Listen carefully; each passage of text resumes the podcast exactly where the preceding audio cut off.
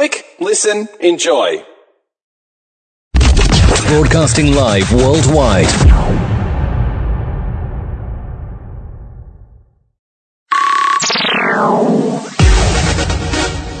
Thank you for tuning in to Talkline Network Radio, America's longest running Jewish broadcast network, the voice of the Jewish community. You're listening to Talkline with Zev Brenner, America's premier Jewish broadcast on the air since 1981. Purim is a time of joyous celebration on the defeat of the evil Haman by the Jews of Persia led by Mordechai and Esther. Our guest professor Elliot Horowitz believes and he theorizes that Purim was a day when Jews took vengeance on non-Jews. Interesting theory. I'm not sure how much basis in fact it really has, but an interesting thesis that he's put together. He has since passed away, so we present his interview on Talkline with Zev Brenner from about five, six years ago. Welcome back to the program. I'm Zev Brenner, live in our studios. Professor Elliot Horowitz, a native of New York. He's associate professor of Jewish history at Bar Ilan University, a co-editor of the Jewish Quarterly Review. His latest book is called Reckless Rites Purim and the Legacy of Jewish Violence. Welcome to the program. Hi. It's a provocative cover on your book. It has a picture of a Hasidic man uh, reading the Megillah, but he's using as a pointer a, an automatic rifle. Right. It's actually a toy rifle, as I explain uh, inside the book. The history of the picture is quite interesting. The photo was by, done by Alex Levac, who uh, won Israel Prize in Photography in 2005. But in 1996, while I was working on this book, uh, I came across very curious book of his photographs. He has a photo every week in Haaretz, and what he specializes in are strange scenes which seem to be staged, but they're really from real life. So, in fact, here, this was a Purim scene where it was a toy gun that uh, Kalashnikov, actually, that a, a Hasidic young man was using as a pointer to follow the leyning on Purim itself. And what the people, at, the designer at Princeton did for the cover is simply did a montage and used the Megillah instead of a Chumash. But except for that, it's an actual scene and it's a toy gun which the chassid is using as a pointer, not a real gun.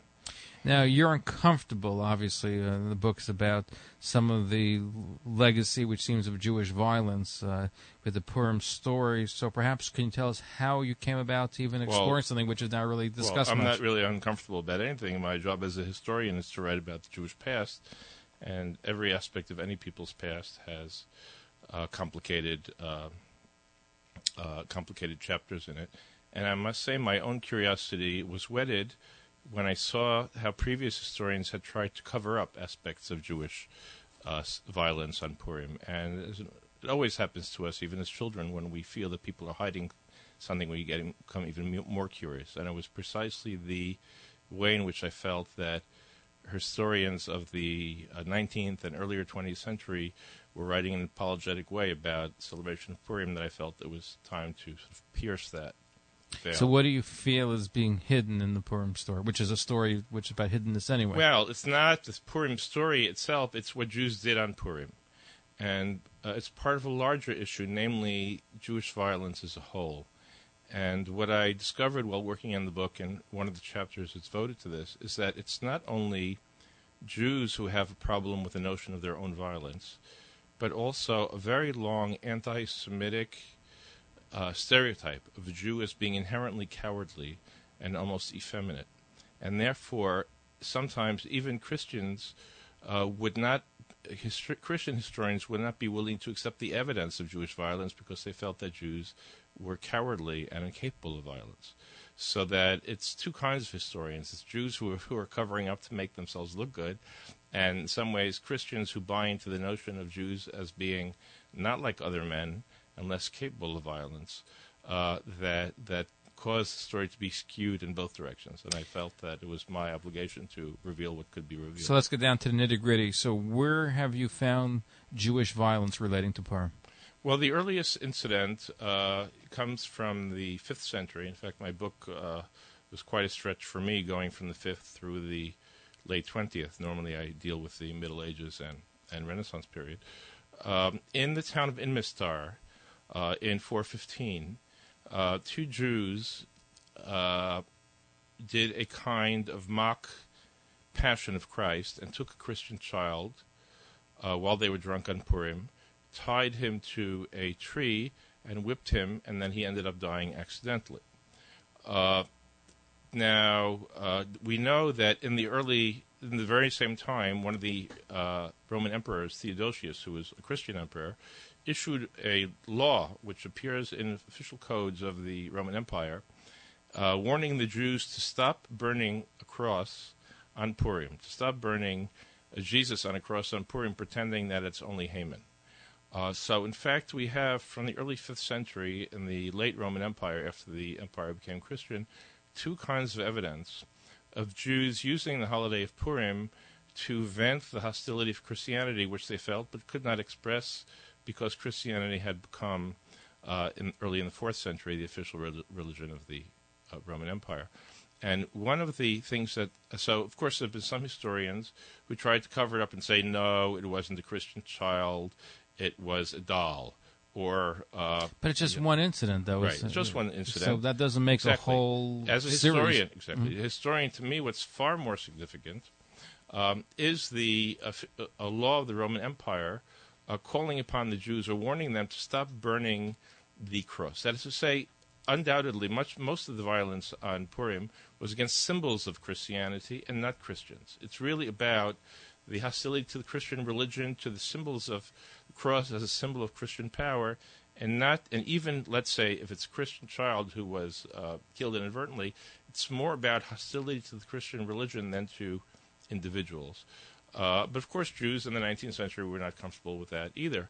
Uh, so there tends to be quite, you know, quite a, a cover-up uh, of this. But on the other hand, a large part mm-hmm. of my book also uh, reveals the degree to which um, anti-Semitic historians of the blood libel use this incident uh, of the early fifth, fifth, century to, for example, attempt to corroborate the claims that were made in Norwich, England, in the uh, 12th century, um, actually the 13th, um, and uh, elsewhere in Europe, uh, that Jews were taking Christian children and killing them before before Passover.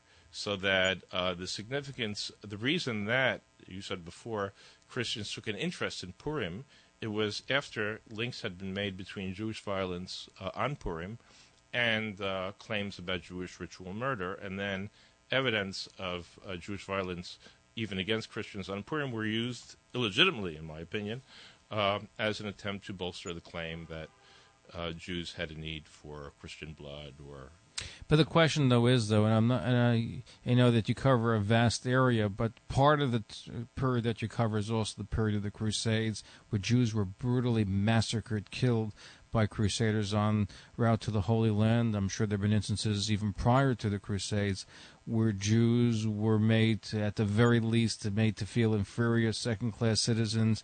Uh, in the worst case, they were slaughtered, killed, massacred in a brutal fashion. Uh, we have the kinot that that speak about that.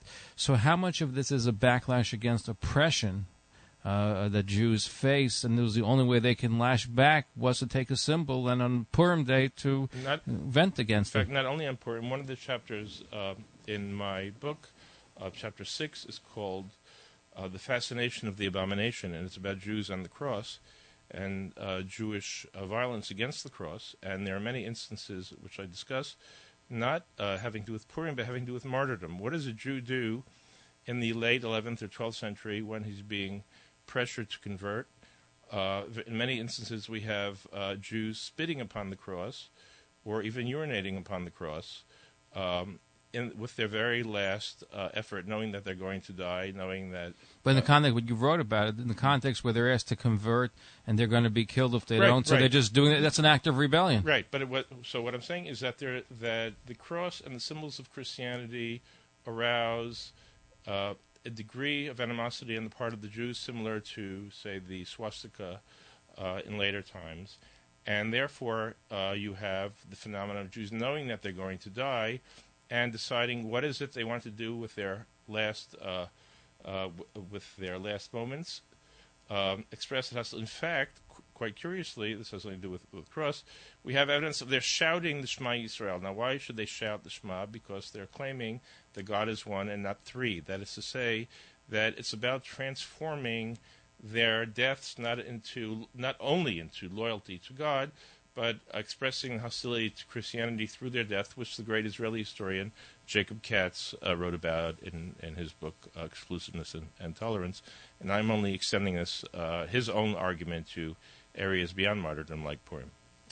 But getting back to the thesis regarding Purim itself, over the course of your research, how many instances are we talking about of where the violence on Purim or relating to mm. Purim that Jews have engaged in from, let's say, the fifth century to current times? Well, I think that, that one of the most interesting and representative cases is in late 12th century France, in a place called either Bray or Brie. They were not clear from the Hebrew source uh, which it is, but actually we have a Latin account of the same. And there you have a case where a Jew had been killed by a Christian for whatever reason, and the Jews had paid a bribe to the local duchess uh, in order for that Christian to be executed. And then uh, Ephraim of Bonn, the Hebrew chronicler, writes, Vayitluhu biyom Purim. Uh, and although there are debates about the historians as to exactly how to understand it, it's quite clear that what this means is that the Jews, having paid the bribe um, for the Christian murderer to be executed, uh, chose the day of Purim and the means of death. That is to say, hanging, similar to both Haman and Jesus, and on the day of Purim. Uh, and uh, in fact, we have a Latin parallel uh, account of the same event where not only was the Christian executed, but before he was executed, there was a, a kind of parody of the Passion of Christ in which a uh, a uh, cross uh, of thorns, sorry, a crown of thorns was put on his head, and uh, they more or less repeated the experience of Jesus himself. So it was clear that aside from punishing this one murderer, an attempt was made to use the holiday of Purim and perhaps to do it under the guise of festivity and drunkenness as a means of uh, unleashing a very deep animosity towards the Christian religion. Which at that time, I have again for historical context, Jews were persecuted at various times. Right. Well, the job of the historian is not mm-hmm. to say whether they were justified in the violence or not. No, I'm just saying putting to, historical context. Only to say that this is uh, how things work. There are reactions uh, when people uh, are pressed hard. Uh, sometimes they can strike right, strike right back. Sometimes they have to come around and uh, respond in indirect manners. Uh, in fact, here I would call refer to what some sociologists have called weapons of the weak. Jews, when they were weak, uh, did not have conventional weapons. They had weapons of the weak, and sometimes weapons of the weak uh, can be sometimes weapons of the weak can be quite quite brutal. But it's because they uh, don't have the conventional way of responding. In this case, the Jews, as I said, uh, were less hostile to individual Christians than they were to Christianity as a religion and as a power of oppression. And although all year they uh, had to pretty much stay in line, Purim was the opportunity they had. They allowed themselves for letting loose. And uh, as I said, no accident that um, Haman was hung, that uh, Jesus was hung. That is to say, the Hebrew word tliyah and Hebrew words tliyah and sliva are, are synonymous. So, uh, from the Jewish point of view, the hanging of Haman and the crucifixion of Jesus are the same words. And the two characters were in many ways also in Piyutim for for Purim. The two characters were conflated. We're speaking with Professor Elliot Horowitz, who is Associate Professor of Jewish History at Bar Ilan University in Israel. His fascinating book is called Reckless Rites Purim and the Legacy of Jewish Violence. This broadcast is from our archives. Professor Elliot Horowitz has unfortunately passed away, but we present it again because of his interesting thesis that he's presented. We're going to be right back. Talkline radio and TV with Zev Brenner is just phenomenal. Everybody concerned about the Jewish community should listen and watch. He has the best guests. He asks the most interesting questions. He's always so well prepared. It's talk radio and television from a Jewish point of view at its very best. To advertise on the Talkline network and Talkline's email and social media blasts reaching over 70,000 people, please call 212-769-1925 extension 100. That's 212 769 1925, extension 100. Or email info at talklinenetwork.com. Follow us on Facebook, Twitter, and Instagram.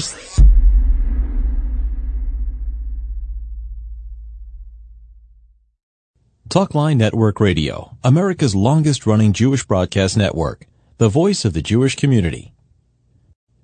You're listening to Talkline with Zev Brenner, America's premier Jewish broadcast on the air since 1981. Welcome back to the program. I'm Zev Brenner. Our interview tonight, Professor Elliot Horowitz of blessed memory, is from our archives, and Professor Horowitz has theorized that Jews became more violent throughout history on Purim. We continue our interview. Welcome back to the program. I'm Zev Brenner. Live in our studios is Professor Elliot Horowitz, Associate Professor of Jewish History, Bar Ilan University. His fascinating book is called Reckless Rites, Purim and the Legacy of Jewish Violence. Professor, you're talking about how Purim, which is considered a relatively minor holiday in the Jewish scheme of things, yet Christians and Jews have been fascinated by it. In fact, uh, you write that Hitler himself was concerned that if he failed in his mission, that Jews would have another holiday similar to Purim. Well, as you said, uh, the Germans, uh, both during and before the Holocaust, were aware of the nature of the holiday of Purim, uh, partially because even going back to Martin Luther, Martin Luther is quoted as saying that of all the books in the Bible, the one that he would have removed from from the Hebrew Bible was the book of Esther, which he considered to be too Jewish. And by too Jewish, he meant too revengeful because of the end of the book. So it's a very interesting way in which, from Luther to Hitler and to Streicher, whom we mentioned before, um, uh, Germans and other uh, Christians in Europe were aware of the degree to which Purim was a potentially revo- revolutionary holiday because it's, as we know, V'nafochu, it's a, it's a holiday of reversal.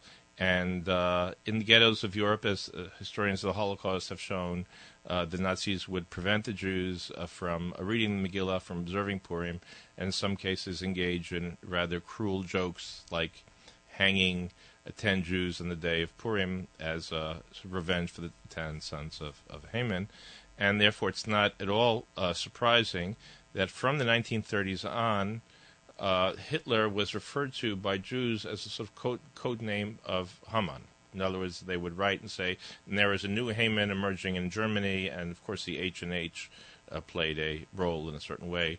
Um, and uh, one of the, ch- the chapter that deals with the image of Haman in Jewish culture uh, also discusses how Hitler came to be seen uh, as a new Haman. In fact, uh, the story is told that in the Megillah it says that Esther asked permission to hang the ten sons of Haman, which already were hung. So it says the word Yitla, which means they will be hung in the future.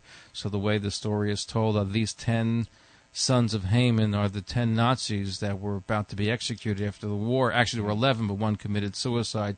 Ten were hung, among them Julius Streicher. I believe it was he who shouted at Purim uh, in 1946. 46 right. when he was hung. Right. Famous well, story. Yeah. Well, uh, the issue of the ten sons of Haman is actually quite interesting. Uh, in the Middle Ages, as we know, Jews were, uh, until the 20th century, never particularly interested in visual art, but yet we have illustrated manuscripts here and there.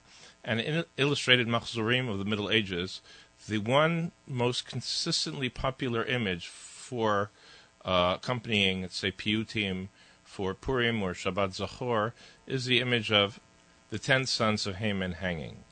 For Jews, that was really central, and partially because they saw them as Amalekites. And in fact, probably the only explanation uh, from a Jewish point of view for why Haman's own sons had to be killed was if you see Haman Agagi, Haman as the Agagite, and therefore a member of the tribe of the Amalekites, uh, all of whom, according to the Torah have to be uh, destroyed. Uh, and as I mentioned to you before, one of the chapters of my book deals with the understanding of Amalek through the generations, uh, from the uh, time of the Mishnah and the Talmud until uh, the 20th century. And uh, there too, we come back to Christianity, because the term used already in the Talmud for Rome, the kind of code word was Esav or Edom and as we know from um, the book of Genesis, um, Amalek was the grandson of Esav. And therefore, uh, there was the sense throughout the Middle Ages that uh, if Amalek was still in the world, which they felt he was, that somewhere in European Christendom was the place in which the Amalekites were residing. Well, so this felt, two, mm-hmm. together with, if we see on the one hand the image of Haman and Jesus, both finding their death through hanging, and the sense of Amalek being the grandson of Esav, Esav connected with uh, Edom and Christianity.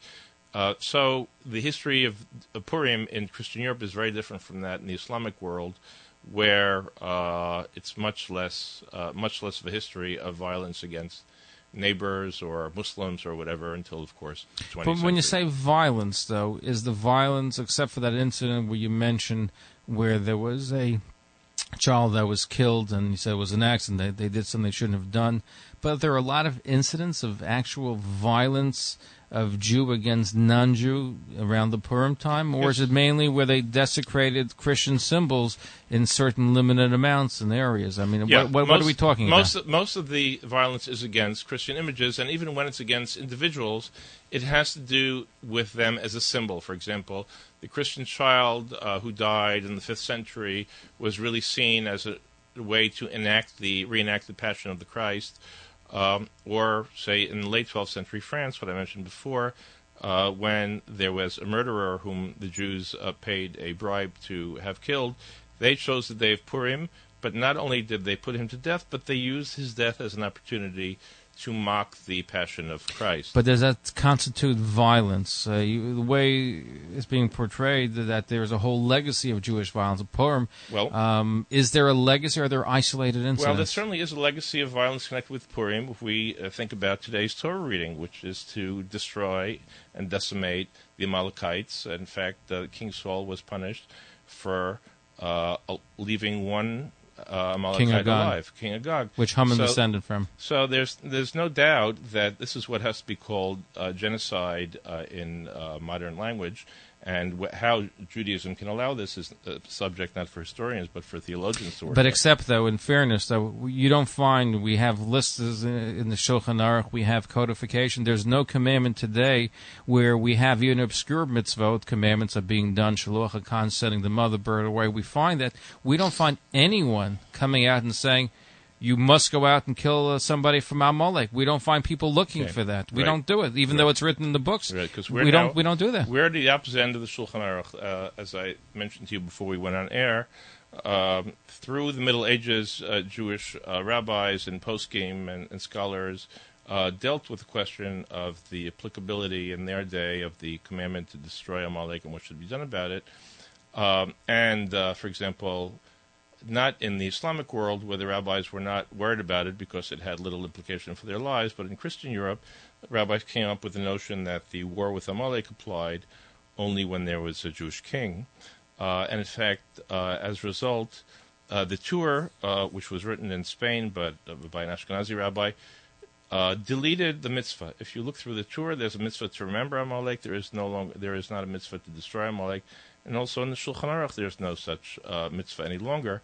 But until the 14th century, Jews were living with the real question of what do I do if I think somebody is an Amalekite. And the famous Sefer Chinuch, written in 13th century Spain, said black on white that if, uh, even in our day for him, 13th century, if you see an Amalekite, you must kill him. Uh, so that uh, when I speak about a legacy of violence, uh, it's primarily it's more connected with the uh, commandment uh, commandments connected with Amalek than it is with the actual uh, celebration of Purim. But of course, the two went hand in hand because of the centrality of Amalek and Zachor uh, to to the celebration of Purim. Because you don't find really cases of Jews going out even after the World War II, and we believe that Hitler was Amalek, and you don't find them going out and enacting that violence. Uh, most Jews, uh, again, you pointed to, to the Torah, but even the Rambam says when it comes to Amalek, if you can engage in a peace treaty with them, you should first engage in a peace treaty.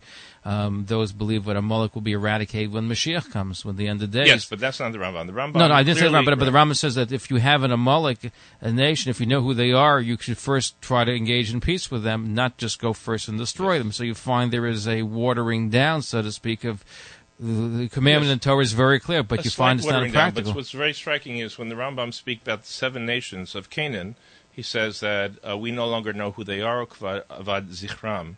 And then he goes on to say, however, there is a commandment to destroy Amalek, and it's very clear that the Rambam in the 12th century, uh, there were still Amalekites in the world, and it could not be said that they were no longer. We don't know because Sancherib, you know, mixed up Oh, the nations, so no. we don't we don't know who The they are. But even with that, No, the Rambam, says, says that Amalekites are still in the world. right. But he says that if you have an opportunity to engage into a peace pact with them, you first go with that because if they because they're not really, and I think it's brought down by the Kesef Mishnah that they're not really Amalek if they're willing to engage in peace Yeah, uh, with the should- Jewish people. Right. We should mention the Kesef Mishnah is also the author of the Shulchan Aruch who omitted the, the commandment. On the other hand, uh, in Ashkenazic Europe, it was felt as a very live tradition, uh, said because uh, Amalek, uh, like Edom, came to be used as a term for Christians. In fact, one of the in my chapter on, on Amalek, I show how it was as a, used as a code word over the centuries for Christians who were particularly disliked. He is an Amalek, he is an Amalekite. And in fact, uh, But the verb was curiously- to act on that, though. they uh, well, uh, they would act on it uh, on Purim, not not through the year. That is, to say, someone who was seen as Amalekite uh, was someone uh, whom uh, the Jews would fear all year, but on Purim, uh, combination of uh, perhaps being stirred on by the story of Israel's victory against the Amalek, and perhaps by uh, the commandment to uh, drink uh, beyond a reasonable amount, uh, there was more violence than other days and more violence than many historians have been willing to recognize, which is the point of the book. We're speaking with Professor Elliot Horowitz. His book is called Reckless Rites Purim and the Legacy of Jewish Violence. This broadcast is from our archives. Professor Elliot Horowitz, of blessed memory, unfortunately passed away, but it is interesting scholarship that he's written, and we present it for you, especially as we look at the observance of Purim in Jewish history. Thank you for listening. Thanks for listening. Follow us on Facebook, Twitter, and Instagram.